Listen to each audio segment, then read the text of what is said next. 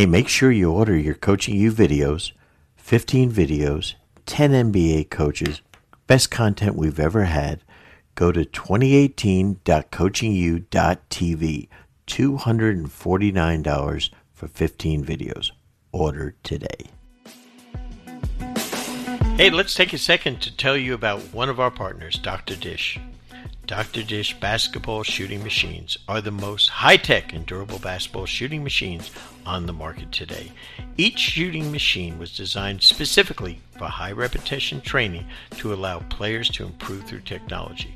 Dr. Dish offers game like training to give hundreds of shooting reps in just minutes and to provide powerful analytics to help players improve their game. Dr. Dishes also introduced Skill Builder, which is the first of its kind in basketball shooting industry that enables coaches and players to stay connected, design and upload training exercises that combine shooting, conditioning, and ball handling into one complete workout, and instantly receive feedback on their workout, allowing for real time adjustments and improved performance. It is without question the most innovative basketball training machine on the market. It's been the official shooting machine of Coaching U for the last two years. To learn more about Dr. Dish, log on to drdishbasketball.com or follow them on Twitter at Dr. Dish B Ball.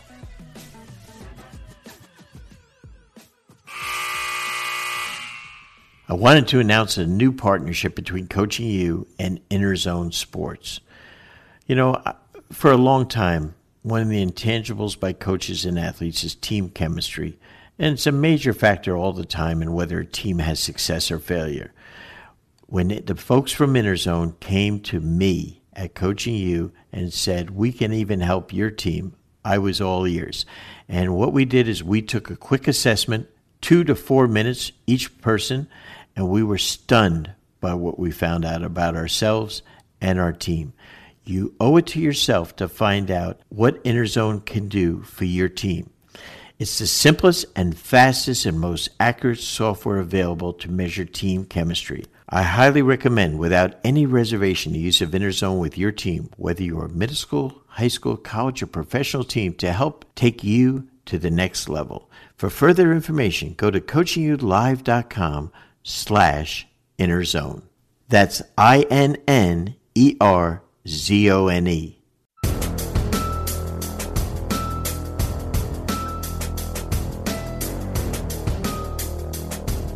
Hey, welcome to another edition of Coaching U Live.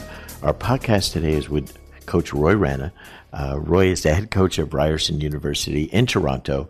He is a longtime friend. He is an, their men's uh, national interim coach now, uh, qualifying them for the World Game World Championships next summer in China, and uh, he has led their under 18, under 19 men's national team uh, to championships. Um, you know, the under 19 team beat Coach Calipari in Cairo, Egypt, a couple of years ago, and he's just and he's also won numerous uh, world championships in our Nike Hoop Summit every April in Portland.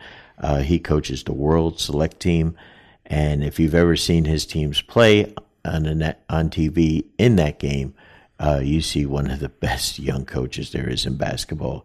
Uh, he's someone I've gotten to know over the years through Coach Raveling. And let me tell you, this guy is a rising star. Uh, his team competed last year and lost in the finals of the Canadian University Championships. This man could coach any team anywhere, including the NBA. He is a spectacular coach and a better human being. You're really going to enjoy after the, we talk to our partners, Roy Rana. Fast Model Sports is the world's most versatile basketball coaching software to help power your preparation. Fast Model has developed the industry's best coaching software, including the number one play diagramming and playbook software, FastDraw. FastDraw bridges the gap between whiteboarding and the digital world with an incredibly easy to use interface that can be used on both your computer and your iPad, providing maximum portability for your own personal play and drill database. Doesn't stop there. Along with FastDraw, they have other great programs such as FastScout, which I have used, which helps coaches create clean professional scout reports customized for your team. Fast Model is trusted and used by every NBA team and WNBA team and 85% of Division 1 college teams and over 8,000 high school and youth teams from over 75 countries around the world. In addition to a great product, they also provide basketball coaching resources through their blog and playbank, which features over 5,000 free plays and drills for their online coaching community. For access to these plays and more information, visit fastmodelsports.com or follow them on Twitter at fastmodel. Hey, welcome to another Coaching U podcast with the coach Brendan Suhr, and I'm so excited today uh, to have an old friend as a guest, Roy Rana, who is the head coach of Ryerson University in Toronto, my favorite city in the world, and Roy is also a, you know, the head coach of the and a Canadian senior team right now, national men's team, uh, Jay Triano is ready to take over next summer. But he's also been the head coach of their junior uh, national team for several years, uh, under 18, under 19. So, welcome, my friend. Thank you. Thank you very much. Excited to be on. Well, you know, uh, we go back a long way, and we have so many mutual friends, of which one of our great friends and mentors in basketball, George Raveling, uh, you know, I think introduced us way back when. But, you know, tell me, uh, first of all, uh, how did your relationship with Coach Raveling start? Wow. Um, you know what? Coach Rav has quietly been watching me work for, you know, almost 15 years now. Uh, you know, I had the uh, an incredible opportunity to start uh, giving to Nike and uh, in the grassroots basketball scene in, in a number of different ways, starting with uh, you know an older event called the Nike Global Challenge that ran for many years, and yeah. I would uh, I'd coach the Canadian teams, and you know we'd be in in Portland or we'd be in Chicago or Washington, and we'd play in this kind of international competition that, that Nike set up, and you got a chance to watch me work there, and then you got a chance to watch me work as I started my career as a national team coach at the cadet level, which was uh, under 16 uh, at the time, and and then we were in Hamburg and uh, won a bronze medal at the World Championship in Hamburg with the cadets. And on that team was Anthony Bennett, Andrew Wiggins, Nick Stauskas, wow, Olivier Hanlan, Kevin Perry. We were loaded. We we had no idea what we had because they were you know they were really young kids and he had a great run there. And you know, coach just as he is, he's always very supportive. And um, you know, we just started talking and we built a connection, and that connection has become a, a really deep friendship. And he's become uh, one of the great mentors in my life. And, and now we get a chance to work in a in a much more impactful way. Uh, you know, every April in the Hoop Summit, where we bring together you know some of the best talent in the world to play the U.S. and that's only just strengthened our, our our relationship and our friendship. You know, I I think uh, many of us in coaching uh, think we are mentors, we should be, but we're not. Uh, guys like yourself and myself value having mentors, and so I have, frankly, several. I need a lot of help, and so I have a, I have several mentors, and a lot of people I tell they're my mentor, and they don't even know it. Uh, but that's how strong an influence they are on it. Tell me how Coach Rav has, you know, influence you in so many ways. I know on and off the court. You know, it's almost endless. Um, you know, he, he, I'll, I'll share one with you. Uh, just that you know, I haven't shared it with him, but I'll share it with you. Just recently, you know, uh, when I'm having a conversation with Coach Rav, you know, often there's a, a very long pause in that conversation, mm-hmm. and it's almost un, it's almost uncomfortable. um, you know, where you know you're speaking, and then all of a sudden there's this this you know this pause, and um, you know, I often thought about you know what you know why is there this awkward pause when we're having these conversations, and you know, really what it's about is he's such a deep listener, and and you know he takes time to kind of process what you said so that he can be articulate and be thoughtful in his answer. And he's taught me a ton about being patient and how important it is to be a listener and being a listener intently. So something as small as that, and then something as large as you know just helping go guide me in my career and, and making me realize that you know chasing the next opportunity is not necessarily always the best path to take and to take value in what you do and, and as long as you enjoy what you're doing and, and feel like you're making an impact and doing it for the right reasons and doing it the right way, that that's far more important than many of the other things that come our way in, in a you know in, in coaching. And um, so he's he's just you know, he's become a father figure to me, and yeah, you know whether it's a personal issue, whether it's a basketball issue, um, you know, uh, and and probably more importantly, he really made me think and and grow as a leader, and, and and made me an avid reader, and all those things that he does for so many people. You know, he. Uh you know, I tell him all the time, I said, uh, you know, Rav, you're in your 80s now. You're getting better. You're getting so much better. Can you imagine how good you would have been if you're coaching now? And I think that's what happens when you're a continuous learner. Uh, the, the improvement just keeps going. And, and I love to read, you know, his blogs and his, you know, each week when I get him, because it's one of the ways I learn and grow because he's always, as you said, providing opportunities to make me think about something. And I think that yeah. is one of the great gifts that he has. You know, he never Absolutely. stops learning and he never stops teaching and sharing. That's a great thing he does. He shares Absolutely. endlessly. And, and I'll share one more with you that was kind of life changing for me. You know, I started my career in education. Mm-hmm. And if you're, a, if you're a teacher here in, in Canada, uh, it's a pretty good profession. You know, the benefits are very good you know, you have your summers off. You, you know, you have this this great pension.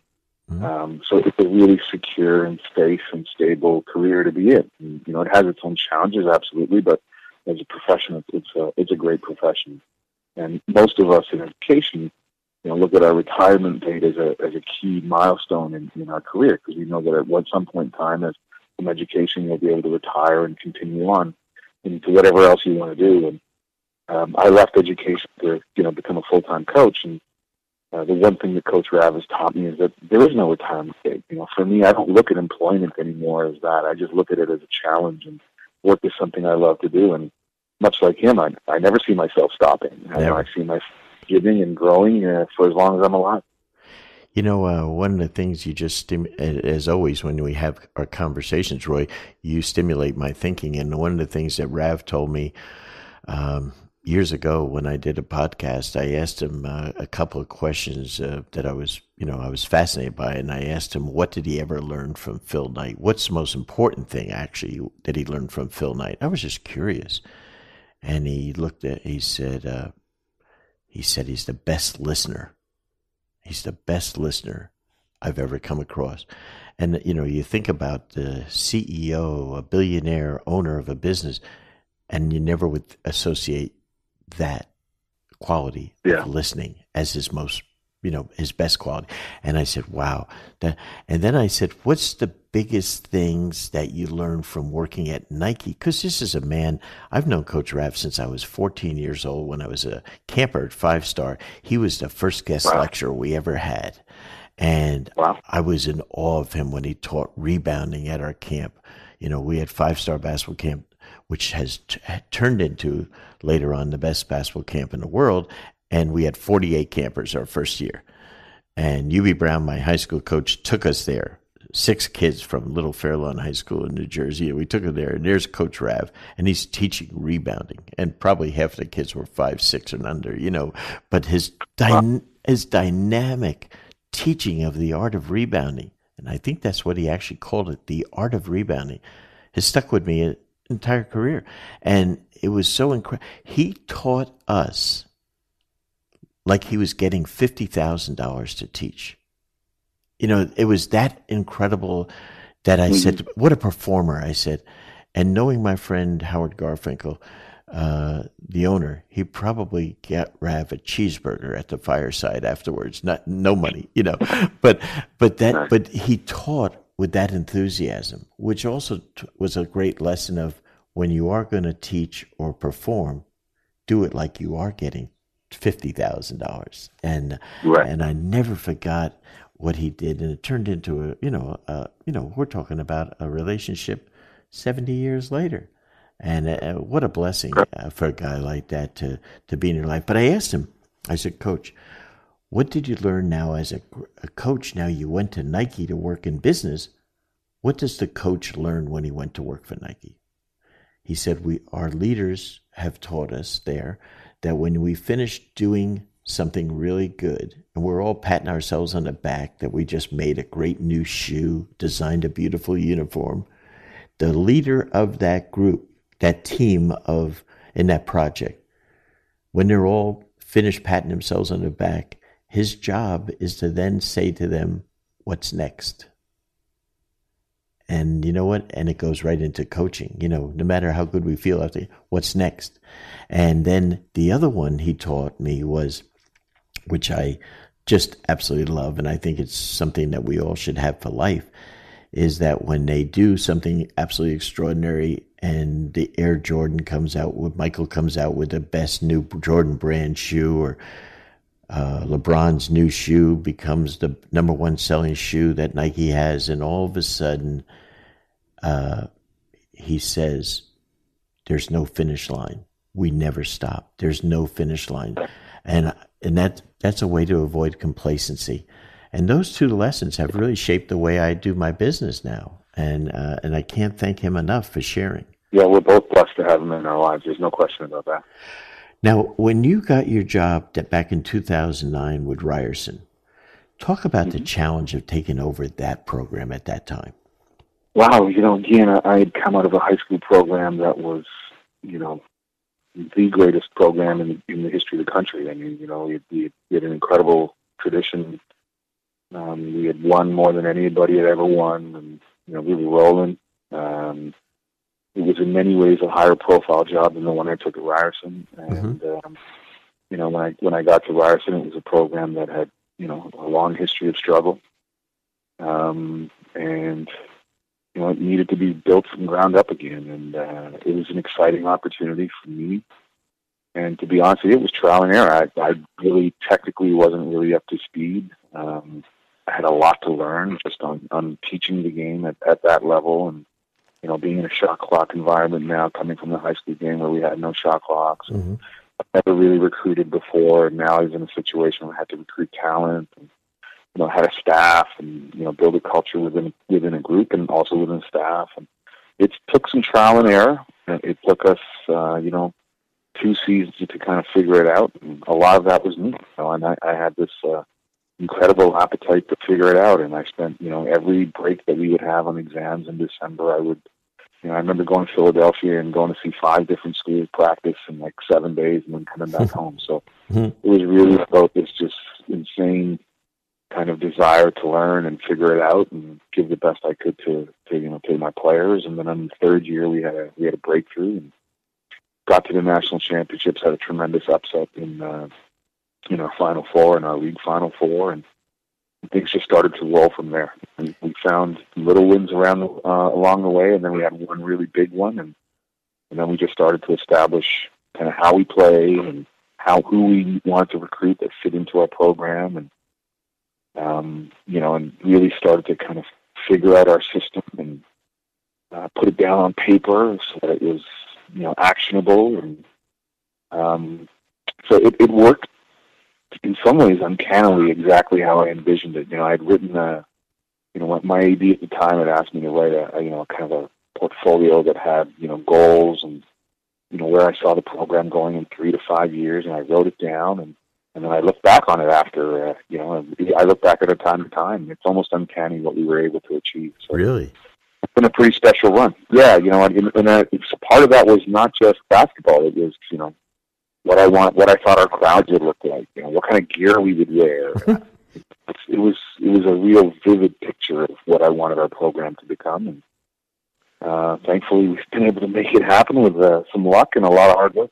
Well, you know, they say in business, uh, you know, um, they call it, uh, you know, the vision cast by the leader is so important in the success of any endeavor uh, in business. And so you cast a vision as a leader that you were able to execute, which is very powerful and very unusual when you're, you know, you're not in control maybe of all the things that you want, budget, you know, you know, unlimited scholarships, you know, whatever it might be. Uh, but and going into something that you had not even been in before at that level, so that that is even more remarkable, Roy. When you talk, we have a worldwide audience, and you know, U.S. coaches are the biggest listeners. Canadian coaches are second, and Australian third.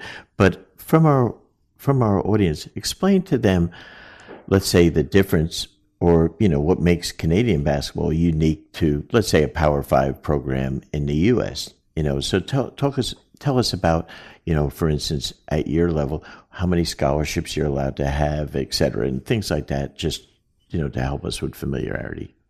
Sure, sure, absolutely. Well, you know, from a from a resource perspective, you know, we we can't compete with the Power Five. And, you know, we are much more, uh, uh, you know, kind of aligned on a a D two model where much of you know we have partial scholarships. Much of our, our scholarship money is tied to academic achievement.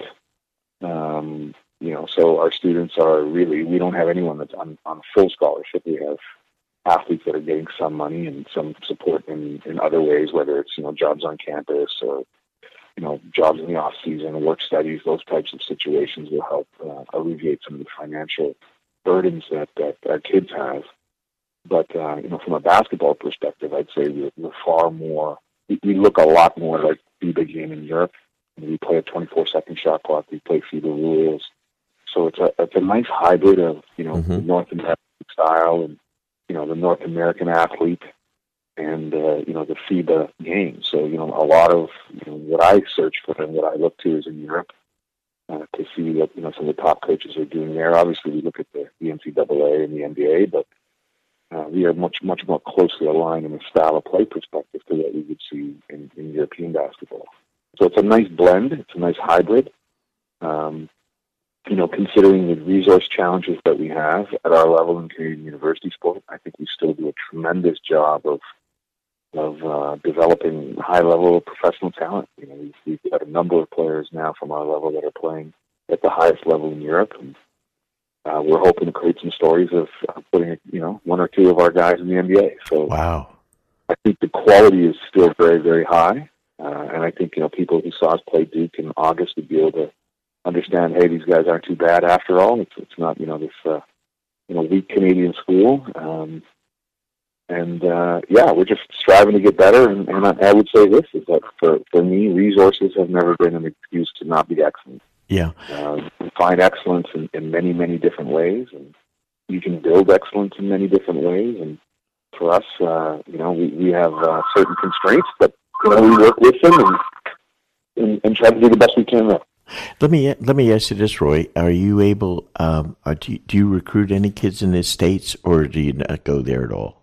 Uh, we we have not used the U.S. model, but throughout our league, there are a number of American players in our league. There are That's what I thought. International players in our league. Yeah, uh, we have a have an we have an international player from Dakar, Senegal, on our team. So there is an international flavor. Um, we do have a, a certain you know number of international players we can have on our roster, but uh, no, there's there's been a history of Americans in uh, in our level and at uh, Canadian University basketball for a number of years. Yeah, that's right. I, I remember uh, years ago there was a lot of American players, a lot of kids from New York City area when I was, you know, that went up to Canada and stuff. And uh, now Toronto, uh, being you know literally my favorite city, having lived there when I coached the Raptors. Um, talk to me about the presence of the Raptors in that city, and frankly, uh, only a few blocks from where you guys are housed. Uh, the influence that has helped over Canadian basketball, in your opinion. Uh, it's been absolutely transformational. You know, uh,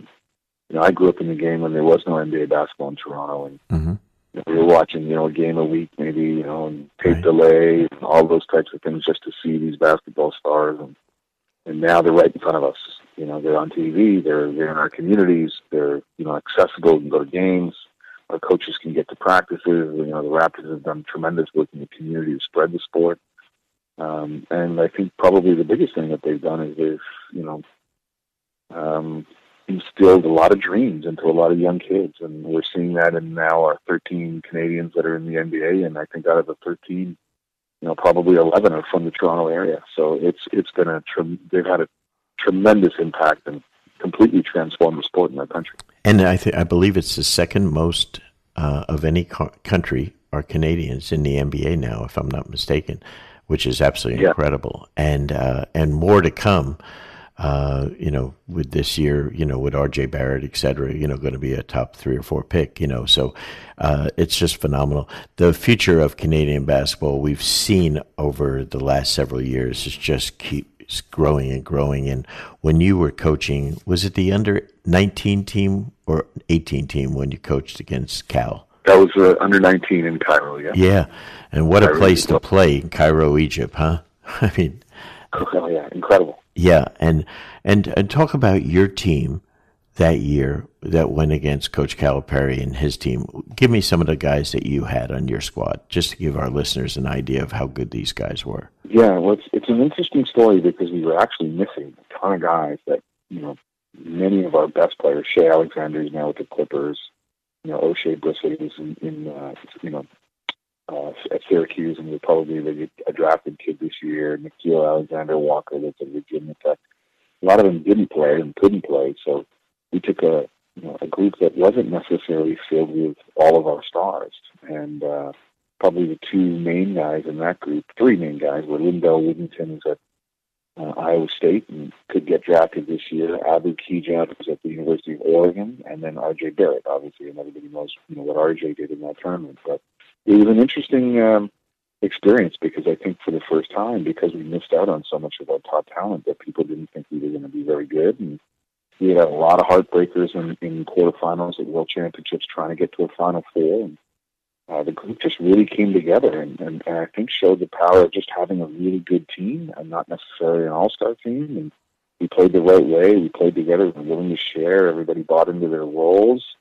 Uh, we beat a really good French team in the quarterfinal, um, and then obviously had this incredible performance against the U.S. in the in the semi uh, beating a, a, you know a strong U.S. team that missed some of their best players as well. But it was uh, it was a very very special semifinal, and we had an incredible performance by R.J. Barrett. And just everybody just played to their potential and, and played together as a group. It was a really cohesive win on both ends of the scale.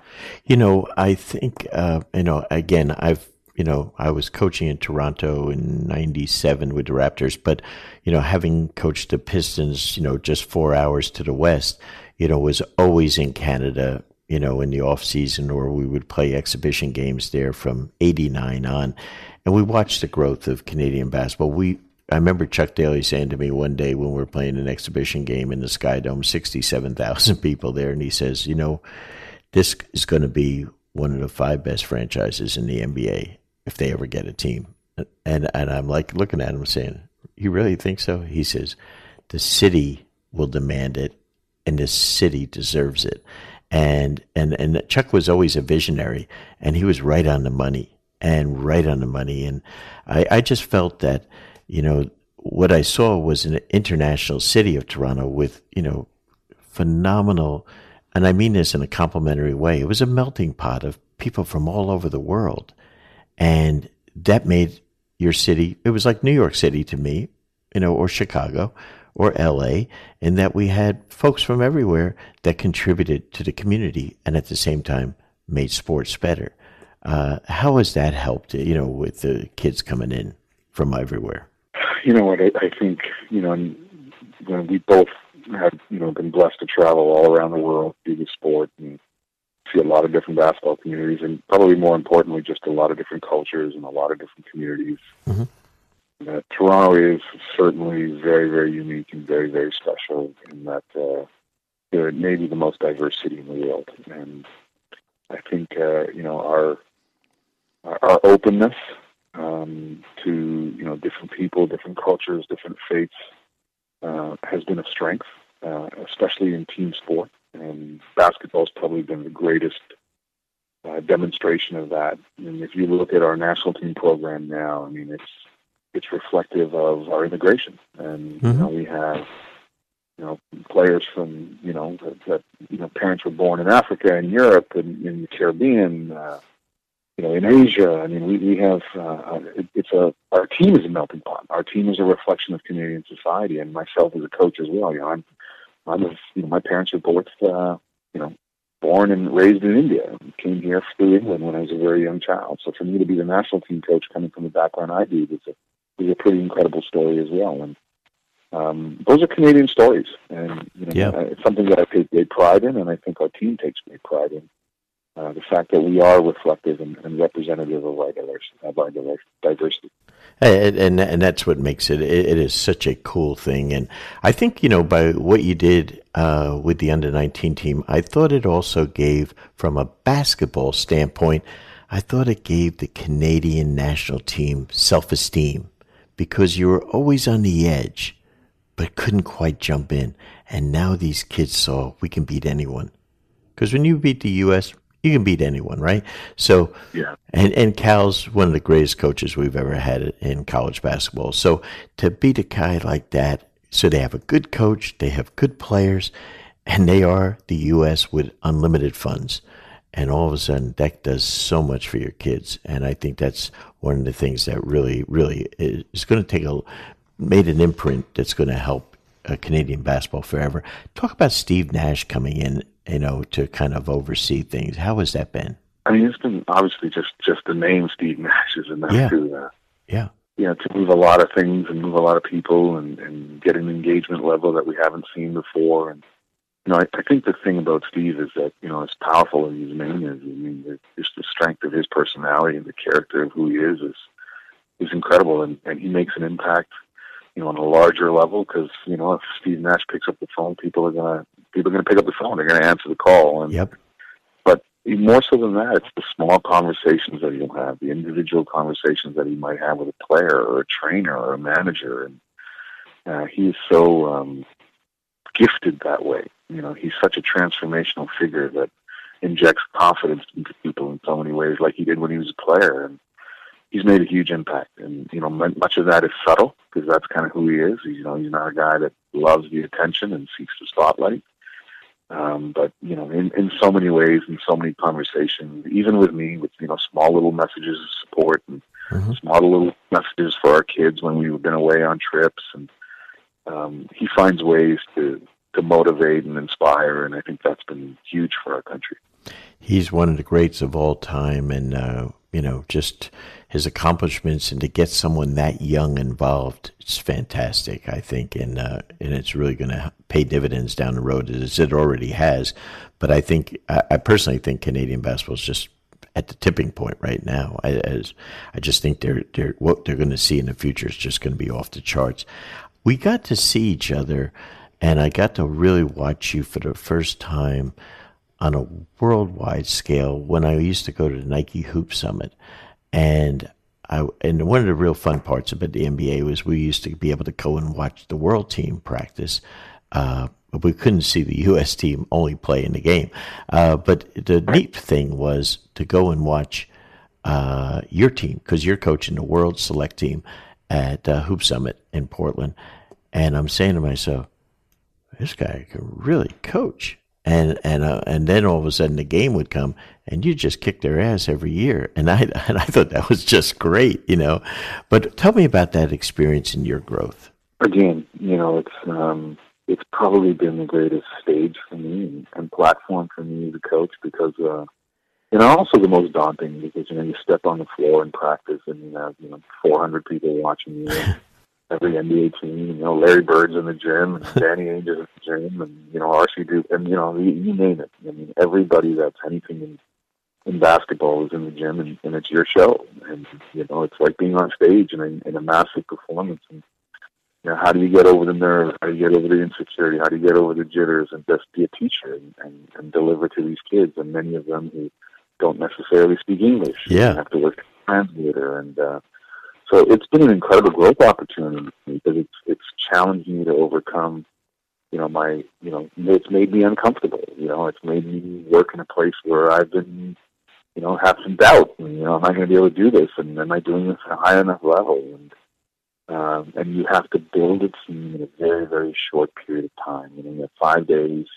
They're coming from all over the world. Many of them have played games with their pro teams. Some of them are high school kids. And, you know, that challenge of trying to build a team in a short prep uh, period with tons of distraction and then really have them focusing on executing on game day has been a, an incredible opportunity for me to grow as a coach and, and then build incredible relationships along the way. You know, I've, I've watched some incredible stories of you know, guys like Bismack Biyombo, who's been completely unknown and came in my first Hoop Summit and mm. had a triple double and then ended up becoming seventh in the draft. Yeah, I remember that it's it's um it's an interesting exercise in coaching. You know, from a pure coaching perspective, you know, being able to manage all of those different elements and have a plan and put it in place and deliver it over a very short period of time, eliminating distractions, and then hopefully that you know you're in a place where your guys are confident enough to go deliver on game day. And uh, I'm truly blessed. I love that opportunity. It's one of my, my favorite things I do Hey, Roy, let's talk about uh, when you're playing uh, at Ryerson.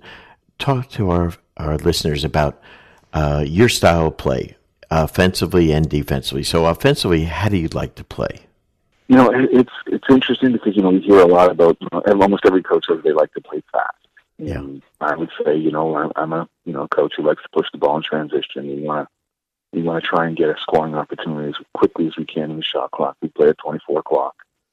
So for me, it's pretty simple. You know, we're we're going to try and get that early attack, and if it's not there, then it's all about flow. So for us, it's pace, and then it's flow, and and kind of having a rhythm to our offense. You know, I often talk about, you know, what's our if if we had music and we were playing music and, and our music matched our offense, you know, what would that sound like? What would the rhythm of our offense be like? and we want it to be very fluid. We want it to sound like a really nice song, and then within that, you know, there's many, uh, you know, hopefully your your whatever actions you're running uh, is going to create an advantage, and, and then what is that advantage, and can we exploit that advantage? Is that advantage size? Is it speed? Is it is it personnel mismatch? Uh, is it a point of attack on the floor? Uh, and then really, that's what we're trying to do. So we're trying to, you know, attack early flow into uh, into our offense, and then really take advantage of whatever the the defense has kind of given up to us. And, and that's how we play on the offensive end, and on the defensive end, it's, we're very very disciplined. Um, you know, we'll change defenses. You know, I think there's some value in, in being able to change defenses and keep people off balance. But we have a base that we use, and you know, for for me, the three main pillars of a good defensive team are you know, guarding the transition, guarding penetration, and I think now the game has all become pick and roll. So, mm-hmm. you know, guarding ball screens, I mean, those are the three foundations of, of our defensive philosophy, and we drill it and hammer it, and you know, get on them and just kind of reinforce it and emphasize it every single day. And we just try to get as good as we can at what we do, and not get too caught up in the whole scouting our opponent and making adjustments and just because I think clarity of what they do sometimes is far more important than countering what somebody else does. I totally agree. Totally agree. Talk about uh, some of the rules that you have there. You mentioned about FIBA rules, 24 second clock, which I absolutely wish our college teams would go to. The advantages of a 24 second clock, since you coached that and coached it on when you coach international competition, the biggest thing for that is what? in, in, in showing and teaching kids to develop? What would you say? Well, I think you know the first one is decision making because mm-hmm. you don't have you know you can't waste time on the clock, and, and you have to be able to make you know quick decisions. You have to be able to play off the catch. You have to be able to read defenses. So you know decision making is the one that's the most critical. And then I would say second most in, in the FIBA game now in a short clock games, you got to be able to shoot the basketball. And there still is a role for non-shooters in, in the game, but that role is becoming more and more defined.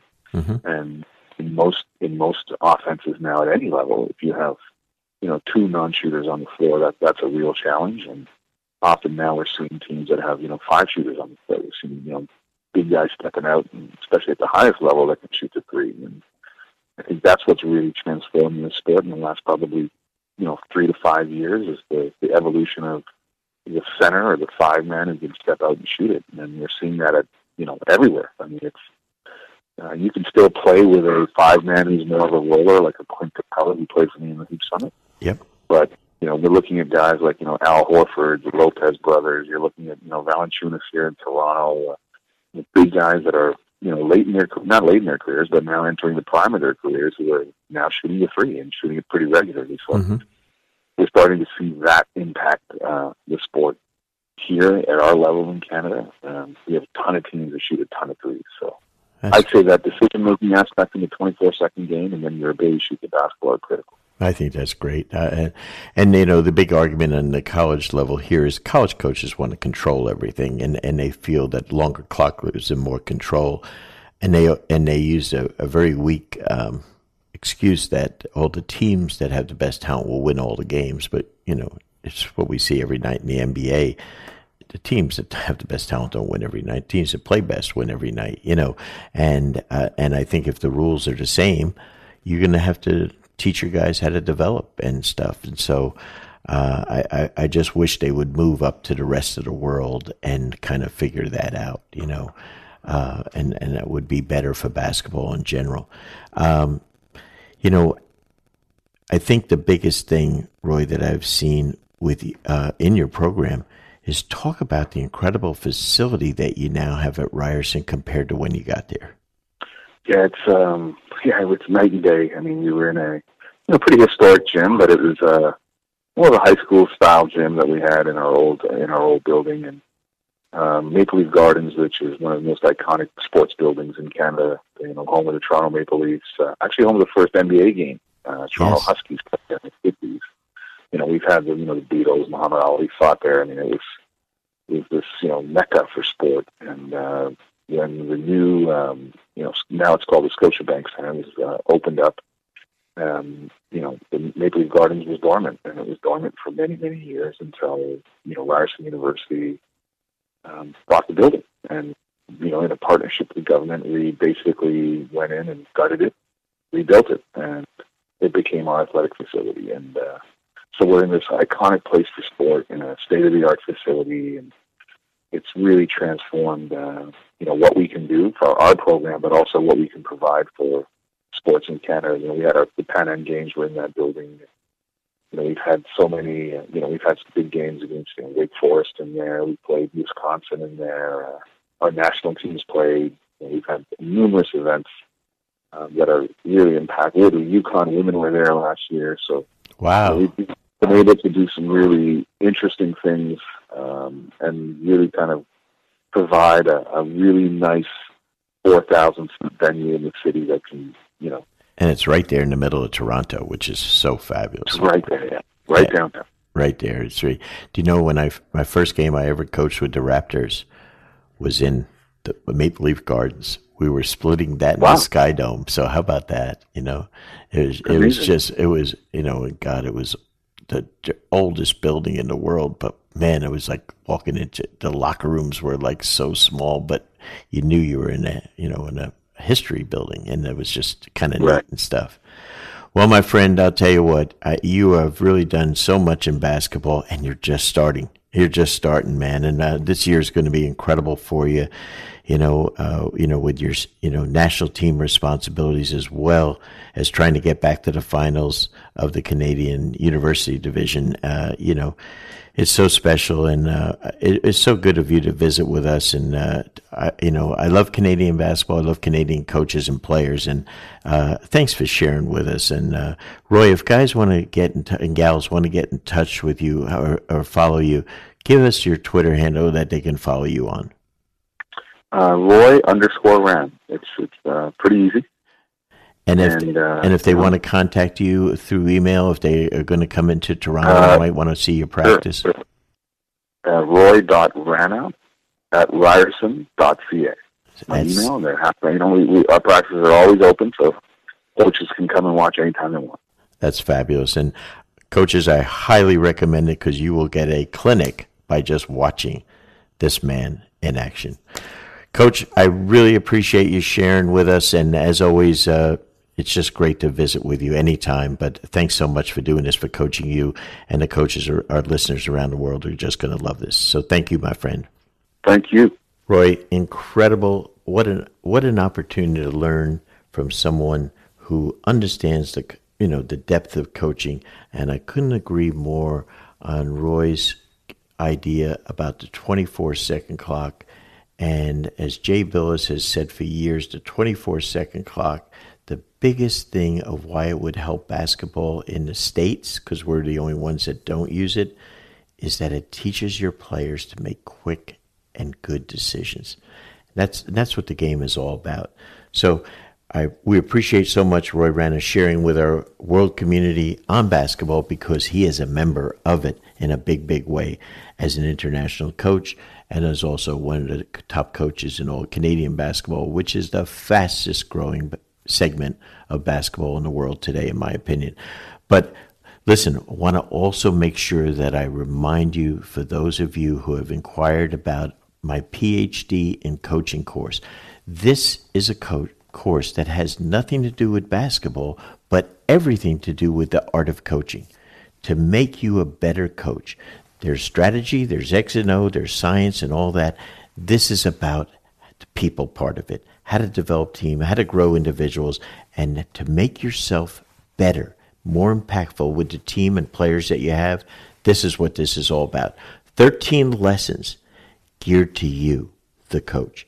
I call it my PhD in course in coaching, not because you're going to get a doctorate in front of your name, but because the content that we have is based on 45 years of experience and research coaching the best players in the world and working with the best coaches in the world.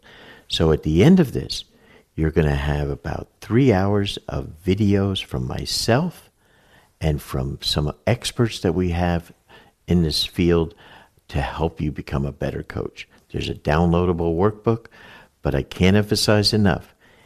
If you sign up in the in this month that we are promoting this, you will get nearly $800 in bonuses for a $97 course. This is one of the proudest things I've ever done in the field of coaching. Please follow us on Twitter, coaching underscore you, um, myself at Brendan Suhr, uh, or Coaching U Live, our website, and you can get information on there. I, or obviously, we're we're hitting hundreds of thousands of people right now with emails. Trust me, this is a must for you to take yourself to the next level of coaching. Till next week, this is the coach, Brendan Suhr.